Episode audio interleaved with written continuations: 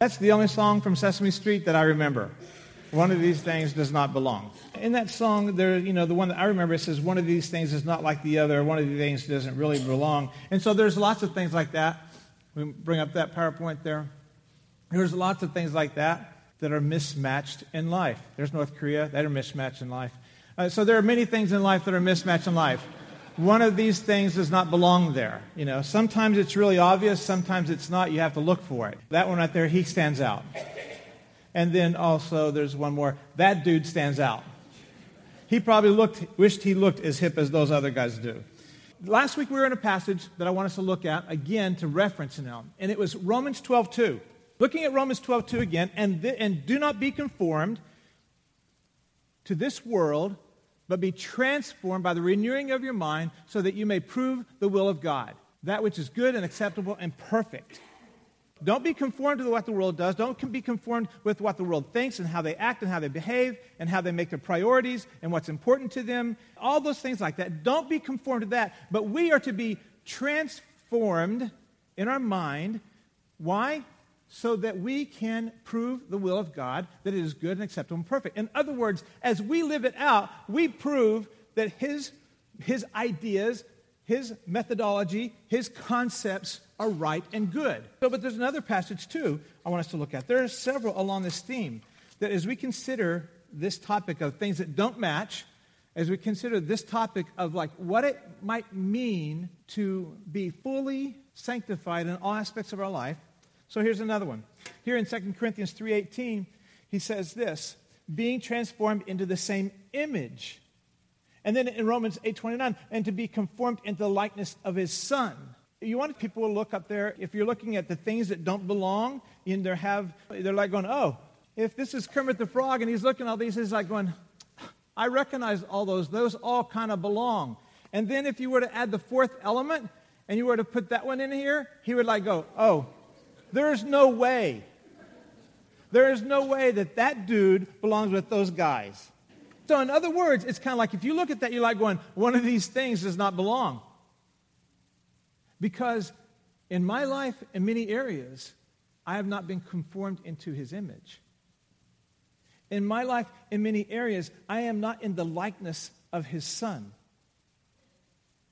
And what we are supposed to be growing up into is that if people were to say, So you call yourself a Christian? You know what? I could see you fitting on that slide. I could see you fitting on that slide because what you say and what you do and what you think and the way you act, and then ultimately, for our topic today, for our topic this week, the way you vote. All those things, they come together with Him. You belong together. I can see it by the way you are. Because what happens too often for us Christians is that we say we're like Him, and then lo and behold, we open our mouths. Right? We drive our cars, right? Any of a number of things that we do, and all of a sudden people would look at us and they would say, You know what, dude? You don't belong up there on that screen with those other three guys because you are nothing like him. He is calling us. When we talk about being equipped, when we talk about being a disciple, when we talk about being a follower of Christ, we don't want to be in that category of you don't belong there because your discipleship and your equipping and your following has been done without fervor, has not been diligent, has been done, huh, I go to church every week. What more do I need to do?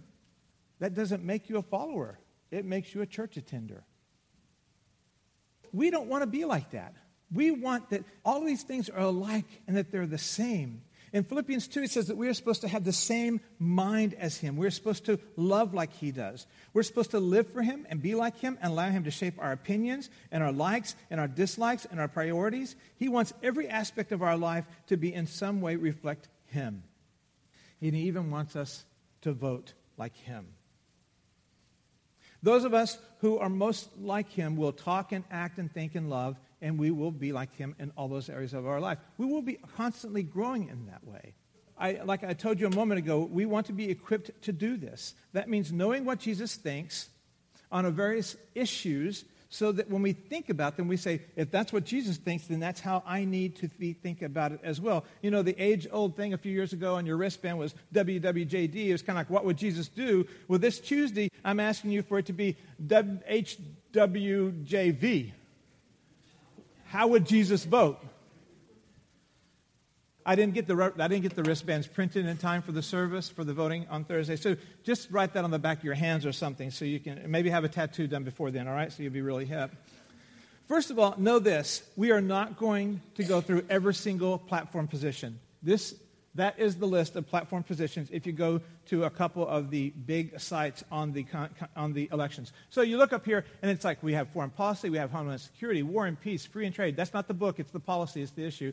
Free trade, immigration, energy and oil, gun control, crime, drugs, healthcare, technology, environment, budget and economy, government reform, tax reform, social security, corporations, jobs, education, civil rights, abortion, child, families and children welfare and poverty, principles and values, issues, tax, education, oil companies. So we can't, we're not going to cover all those. But this morning, what we want to do is we want to say, how do we think about an umbrella? How do we think about something where we, we can cover many of those? One of the things we have to be really sure about is this we have to distinguish between absolute values and gray areas. And that is hard to do for us. That's hard to do for anybody, really. Because we, we have a hard time saying this is absolutely right. And some of us spill over and we say, well, no, this is absolutely what God says. That one of the great ones that you know goes back for decades, and especially when I was growing up, it was growing up in my church, it was that all alcohol is bad. Well, that's, that's and, it was a, and it was an absolute for growing up. And yet, Scripture doesn't teach that. Scripture teaches that the, the abuse of it is bad, and that anything that would control us other than the Holy Spirit is bad. It's hard for us sometimes, especially on the way we're raised, to distinguish between an absolute and a gray area where God gives us liberty. And so we have to distinguish between biblical absolutes and gray areas. So some areas are readily clear, they're easy to address in the sense that God is very explicit in His Word about them, others are not so much. And so, for instance, there are the ones that we always bump up against um, issues of abortion, issues of marriage between male and female, um, gender issues, genetically born male and female, the poor, widows, orphans. All of those things. Matter of fact, April took point number two of my message and did a better job than I'm going to do when she talked about that God is concerned about the weak, defenseless, and vulnerable. We've already touched on that now because April did a great job on it.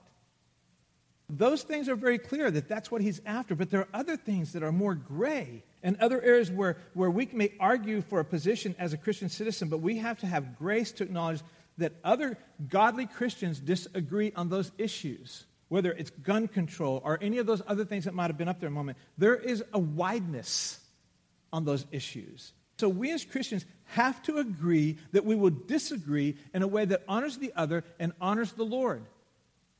That right there is the very place where we so often get ourselves taken out of the these things belong together. We have a hard time, first of all, it's not just us Christians. Our culture now has come to this place where if you disagree with me, you hate me.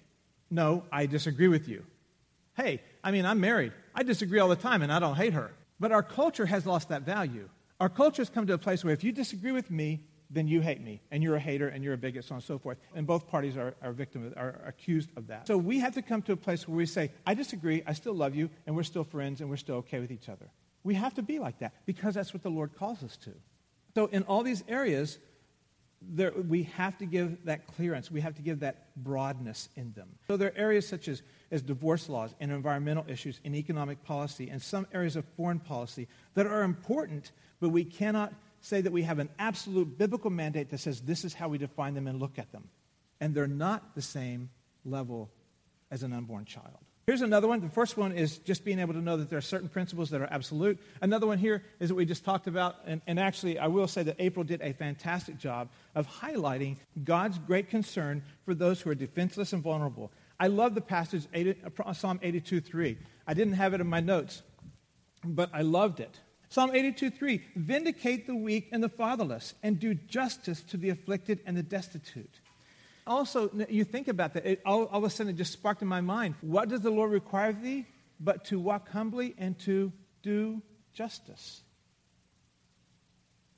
To be right in the way we deal with each other. To be right in the way that we care for the vulnerable, the defenseless, and the weak.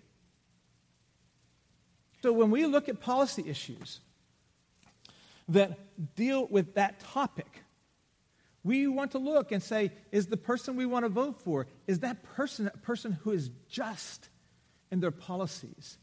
Is that person a person who wants to come down in an area that gives opportunity and care, solutions to those who are defenseless and weak and vulnerable? Another one that is often comes up, there is quite honestly a wideness of opinion on it. But that has to do with the sanctity of life. But that is not, I'm not talking about an abortion issue here. I'm talking about sanctity of life from the moment it is conceived until the moment it takes its last breath. Because we're, we're speaking about that we would want, that God is concerned about those who are unborn. It even says, I referenced this one last week, it is just my, one of my most favorite verses. When you look at our bodies and you look at us and our loved ones who are born with disabilities, more and more and more, it's saying you can take care of that before it's ever born. More and more and more, that is happening. But he says in Psalm 139, But you, God, have created me in, in my inmost, have created my inmost being. You knit me together in my mother's womb. Listen, pause, think about what he's saying. Whatever is happening in that womb, he is knitting it together. He is building it and making it. If that is true, and we as Christians have to believe it's true because it is written there, then where would we come in and say that interrupting that process would be right? I praise you for I am fearfully and wonderfully made. He does not categorize that as being the ones who are born perfect. He says they are all fearfully and wonderfully made. Your, hand, your works are wonderful, and I know that full well. My frame was not hidden from you when I was in that secret place. In other words, what was happening down there in my mother's womb, that was no secret to you. You were aware of all that was happening. And when I was woven together in the depths of the earth, your eyes saw my unformed body, and all the days ordained for me were written in your book before one of them came to me. When we talk about sanctity of life, we are talking about the unborn. We are talking about those who are born who are disabled in some way. We're talking about those who are old and aging, who are needing great care to stay alive and to have quality of life of some degree or another. So the issues that come into that are those platforms and those policies that would take care of the unborn, that would take care of the disabled, that would take care of the elderly, and will not say that we encourage you to end it on your own or with the aid of one of our physicians. That is a sanctity of life issue where there is dignity in life at all aspects and in all conditions. That is what we're talking about when we talk about sanctity of life. God commands us to show compassion for the aliens, the fatherless, and the widows. That is an issue that has become huge in our world, in our nation this year. And Deuteronomy 24, says, and this was God's instruction to the Israelites, even then, he said, Do not deprive the alien or the fatherless of justice, or take the cloak of the widow as a pledge. Remember that you were slaves in Egypt, and the Lord your God redeemed you from there. That is why I command you to do this. This principle overlaps with principle number two regarding the vulnerable and the defenseless, and it's not an easy issue. If the illegal is alien, does that mean he still gets the same kind of coverage? If he's legal, what does that mean? It is thorny to say the best, but God gives us a small window into this issue. There, after that, we have to figure out how to apply it well. But he does give us a window there. The fifth one there is sexual purity. 1 Corinthians 6 9 speaks about this. Now, then, I want you to hear me really closely. I am not talking about homosexuality, I am talking about sexual purity of everyone in this room. And that means the unmarried who are having sex, the married who are having sex with someone else, as well as other LBGT issues. This is not about them. This is about us. This is about sexual purity. So it can never be said that I highlighted anybody particularly. This is about us. This is about one issue and how God's word covers all of that and how it extends to us as well. So in here, 1 Corinthians 6, it says, Do, not, do you not know that the wicked will not inherit the kingdom of God? Do not be deceived, neither the sexually immoral. Sexually immoral. That's any of us that would choose to step outside of God's guideline for sexual activity that neither sexually immoral, idolaters, nor adulterers, adultery. I mean, it's a real issue. To continue to hear me. Adultery, male prostitutes or homosexual offenders, nor thieves, nor the greedy, nor drunkards, nor slanderers, nor swindlers will inherit the kingdom of God. And some of you were a part of that, but you were washed, and you were sanctified, and you were justified in the name of the Lord Jesus Christ and by the Spirit of his God when we talk about this particular issue, we are not talking about one, we are talking about all of them and how that principle would apply to all of us. And when you look at their, their platforms, how do they approach this issue? It is not just one issue, it is the full gamut that falls there. Marriage, another huge one, and one that we have not yet seen the outcome of it yet. Mark 7, Mark 10, 7 and 9 echoes back to Genesis. For this reason, a man shall leave his father and his mother, and the two shall become one flesh. For this reason, a man will leave his father and his mother, and they two shall become flesh. So they are no longer two, but one. Therefore, what God has joined together, let no man separate. Marriage, we teach, we believe. This afternoon, I'm doing a wedding. I will stand before that audience and I will say, Today we're coming together. Marriage is the union of a male and a female. But not only that, coming to the next one, number seven, gender, I will also say, I won't say it, but I'm inferring it, and I've talked about it, but it is also the marriage of a genetically born male with a genetically born female. Gender is not fluid. He made them male and female. And what I choose to be does not really define it, it only changes the way I behave. We talked about that last week. That is another issue that we can look at and use to help us define what God thinks is important, how it should influence us. Finally, number eight, character, character and honesty. Proverbs 28 says, When the righteous triumph, there is a great elation, but when the wicked rise to power, people go into hiding. Proverbs 29, 2 says, When the righteous increase, when righteous king increases, the people rejoice, but when a wicked man rules, people groan. Character and honesty are huge, and they have to be what a man says, what a woman says, what they do, and how, and that does impact. It seems to matter less and less now.